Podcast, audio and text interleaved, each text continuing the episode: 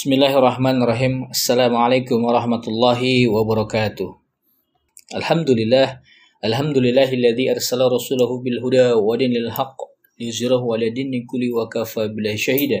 Asyhadu an la ilaha illallah wahdahu la syarikalah wa asyhadu anna Muhammadan abduhu wa rasuluhu la nabiyya ba'da. Puji syukur kehadrat Allah Subhanahu wa taala yang telah memberikan kita berbagai macam nikmat yang sempurna yang tak terhitung jumlahnya. Sungguh apabila pohon-pohon di jagat raya ini dijadikan pena dan seluruh air lautan dari samudra yang banyak itu dijadikan tinta, niscaya tak akan mampu untuk menghitungkan nikmat Allah yang banyak itu. Wa in ta'uddu nikmatallahi la tusuha. Mudah-mudahan kita semua menjadi hambanya yang pandai bersyukur, sehingga dengan demikian Allah akan tambahkan nikmat yang lebih banyak kepada kita. Amin. Qul la in syakartum la azidanakum wa la in kafartum in adzabi lasyadid. Barang siapa yang pandai bersyukur akan nikmat-nikmat Allah, niscaya Allah akan tambahkan iman yang lebih banyak. Tapi barang siapa yang kufur kepada nikmat Allah itu, sungguhnya azab Allah itu amat pedih. Selawat dan salam mudah-mudahan senantiasa kita sanjungkan kepada guru hasanah kita Nabi Muhammad sallallahu alaihi wasallam, nabinya yang tercinta dan terpilih, yang dari dahinya memancar cahaya kenabian, yang melalui keluhuran akhlak dan budi pekerti yang luhur, hakikat kebenaran dapat dipahami. Mudah-mudahan kita senantiasa istiqomah dalam mengikuti ajaran dan sunnah-sunnahnya, sehingga layak kita mendapat syafaatnya di yaumil akhir. Sahabat MBMPKN San yang dirahmati Allah, dalam kesempatan yang berbahagia ini, dalam kesempatan yang penuh berkah ini, di Ramadan kelima ini, izinkan saya Suryadi Al-Fakir untuk berbagi setetes ilmu dari sekian banyak samudra ilmu yang Allah miliki terkait dengan the power of helping others. Sahabat yang dimuliakan Allah, manusia sebagai makhluk sempurna yang diciptakan Allah secara fitrah cenderung pada kebaikan, karena yang menciptakan manusia itu adalah Zat yang Maha Baik, sehingga sudah menjadi kodrat untuk manusia itu senantiasa berbuat baik. Manusia sebagai makhluk memiliki hubungan yang dekat dengan Allah sebagai khaliknya, sebagai penciptanya, karena kata khalik dan makhluk itu berasal dari satu akar kata yang sama, yang dengan demikian gambarkan hubungan yang sangat dekat, sehingga manusia yang senantiasa berjalan pada kodratnya karena mencerminkan sifat-sifat sang khalik itu tadi. Penuh kasih, penuh sayang, senang membantu, senang menolong, senang berbagi, senang memberi.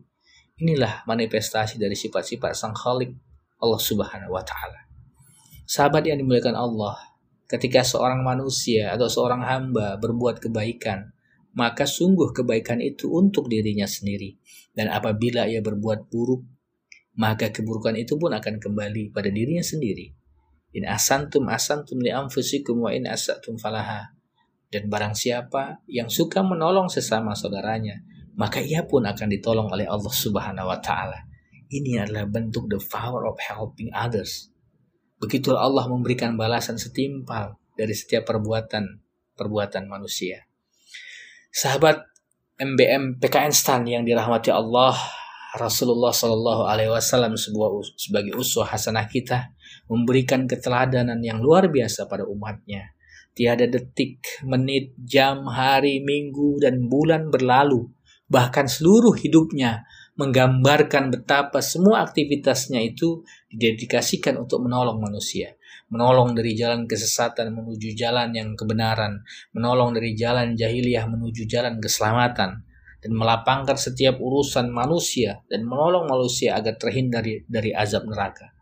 Sahabat MBMPKN Stan yang dimuliakan Allah dan dirahmati Allah, sikap saling peduli dan tolong-menolong menjadi salah satu ciri khas dalam budaya Islam. Hal ini karena Allah secara tegas dan secara langsung mengamanatkannya kepada manusia dalam Al-Quran Surat Al-Maidah ayat 2. Allah berfirman, dan tolong-menolonglah kamu dalam kebaikan dan ketakwaan, dan janganlah tolong-menolong dalam berbuat dosa dan pelanggaran, dan bertakwalah kamu kepada Allah, sesungguhnya siksa Allah sangat berat. Sahabat, perintah tolong-menolong dalam agama ini diekspresikan dalam banyak hal. Misalnya direpresentasikan dalam aksi-aksi kepedulian, dan tidak sedikit di Indonesia ini hadir lembaga-lembaga filantropi, lembaga-lembaga keumatan yang juga diusung oleh semangat kepedulian dan semangat tolong-menolong.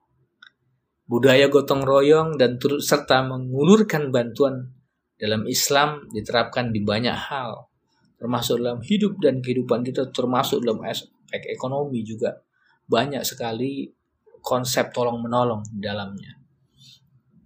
Membantu sesama atau orang-orang yang sekitar kita itu sama saja sebagai sebuah tindakan menebar energi positif, menebar ekspresi dan vibrasi rasa syukur kepada Allah Subhanahu wa Ta'ala.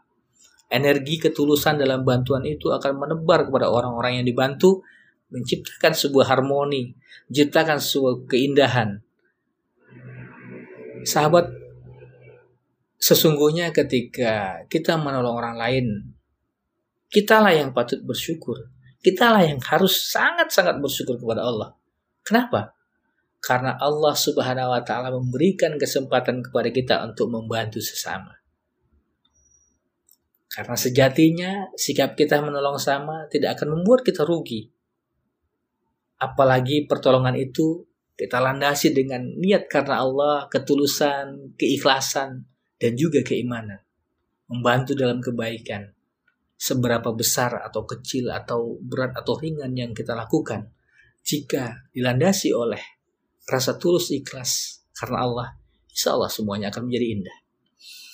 Sahabat MBM PKN STAN yang dimuliakan Allah, sebagai aktivis dari lembaga kemanusiaan, saya dan kami semuanya meyakini bahwa nyamannya kita hidup di negeri ini, tercukupinya kebutuhan-kebutuhan kita dalam keadaan suasana aman dan tentram, yakinlah bahwa hal ini bukan semata-mata karena hebatnya kita, bukan semata-mata karena mampunya kita berikhtiar sedemikian hebat. Tidak, bisa jadi karena doa dari saudara-saudara kita yang kita bantu.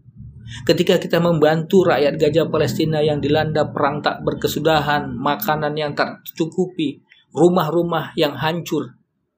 Di saat kita membantu Muslim Rohingya yang dianiaya, ditindas, dijolimi, dan dirampas hak-haknya. Dan di saat di sisi lain kita menolong saudara Muslim kita Somalia dan Yaman yang saat ini kelaparan. Kemudian mereka ketika menerima bantuan kita, mereka mengangkat dan menengadahkan tangannya ke langit dan berdoa kepada Allah untuk kebaikan-kebaikan kita, memohonkan kepada kita keberkahan-keberkahan karena mereka telah kita bantu. Karena itulah bisa jadi kondisi saat ini yang kita nikmati. Disitulah rahmat dan kasih sayang Allah tercurah kepada kita. Dan inilah salah satu bentuk the power of helping others. Ketika kita menolong mereka, mereka mendoakan kita dan kita pun memperoleh kebaikan-kebaikan dan keberkahan-keberkahan. Ingat bahwa siapa yang menolong, maka ia akan ditolong. Sahabat MBM PKN STAN yang dimuliakan Allah, bisa jadi karena wasalah itulah kita bisa hidup aman dan tentram, hidup nyaman seperti sekarang ini. Sahabatku, aktivitas dan kegiatan tolong-menolong dalam kebaikan akan menimbulkan hubungan timbal balik yang positif. Di sisi lain, tolong-menolong ini merupakan manifestasi dari keteraturan sosial dan juga bentuk indikator orang-orang yang beriman. Secara sosial, kesolehan-kesolehan individual itu tidak akan berdampak positif, berdampak luas, kecuali kesolehan-kesolehan yang telah menjelma dalam kesolehan sosial, dalam kehidupan masyarakat, dalam hubungan hablum minallah dan juga kepada seluruh alam hablum minanas. Sahabat, ketika kita berbicara tentang the power of helping others, apa sebenarnya fadilah, manfaat dari kita membantu sesama? Seorang alim, seorang tokoh Islam, Muhammad Syah Al-Ghazali dalam kitabnya Mukasyafatul Qulub menerangkan bahwa bagi mereka yang menolong sesama, yang gemar membantu meringankan beban penderitaan orang lain, maka mereka akan mendapat pahala seperti pahalanya orang yang berperang membela kedaulatan agama. Dalam hadis Nabi disebutkan, barang siapa berjalan dalam rangka menolong dan memberikan manfaat kepada saudaranya, maka ia mendapatkan pahala seperti pahalanya mujahidin di medan perang fisabilillah. Yang kedua, bagi mereka yang suka gemar menolong kepada orang lain, mereka akan mendapatkan pembebasan dari siksa neraka dan nifaq. Sebagaimana hadis Rasulullah, barang siapa yang berjalan dalam rangka membantu kebutuhan saudaranya yang muslim, baik kebutuhan atau hajatnya itu terlaksana ataupun tidak, maka Allah akan mengampuni dosa-dosanya yang terdahulu maupun yang akan datang. Dan Allah mencatat baginya dua pembebasan, yaitu pembebasan dari neraka dan pembebasan dari nifaq. Yang ketiga, bagi mereka yang gemar menolong sama saudaranya, maka setiap langkah dibalas dengan 70 kebaikan dan dijauhkan dari 70 kejelekan. Yang keempat, bagi mereka yang suka menolong sesama saudaranya, bahwa mereka akan diampuni dosa-dosanya, akan dihapuskan dosa-dosanya seperti bayi yang baru lahir. Yang kelima, bagi mereka yang gemar menolong sesama, menolong saudaranya, maka jika mereka meninggal dalam keadaan membantu orang lain, maka masuk surga tanpa hitungan. Maka jika ia meninggal dalam keadaan membantu saudaranya, ingatlah bahwa tersebut, maka ia masuk surga tanpa hisab.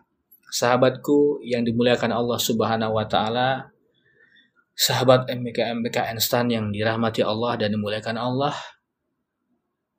kesimpulan dari apa yang tadi Al-Fakir sampaikan, bahwa pertama, fitrah manusia adalah dalam kebaikan. Maka jika dalam hati kita terbesit untuk membantu sesama, jangan berikan ruang negosiasi bagi setan untuk mengambil niat kebaikan itu. Ketika terbesit dalam hati ingin membantu sesama, bantulah dia. Ketika terbesit hati ingin berinfak dan bersedekah, maka berinfak dan bersedekahlah segera. Karena jika terbuka ruang negosiasi dan terjeda, maka setan akan berbisik dan akan menggagalkan kita untuk berbuat kebaikan dalam menolong sesama. Bahwa fitrah manusia berada dalam kebaikan. Yang kemudian, bahwa kesimpulannya, siapa yang menolong akan ditolong oleh Allah. Siapa yang berbuat baik, kebaikan itu untuk diri sendiri, maka siapapun yang berbuat buruk, maka keburukan itu untuk diri sendiri. Untuk itu, isi hari-hari kita, waktu kita, hidup kita dengan berbagai macam kebaikan sebanyak-banyaknya. Kita tidak akan bisa merasa tenang sebelum kaki kita menapak di surganya Allah Subhanahu wa Ta'ala. Semoga Allah ridhoi dan Allah perkenankan kita. Allah hiasi hati-hati kita dengan kebaikan-kebaikan dan juga semangat selalu tolong-menolong bagi sesama. Demikian yang dapat Al-Fakir sampaikan. Mohon maaf atas segala kekurangan, dan kepada Allah Al-Fakir mohon ampun. Al-Fakir akhir dengan ucapan billahi sabil haq. Assalamualaikum warahmatullahi wabarakatuh.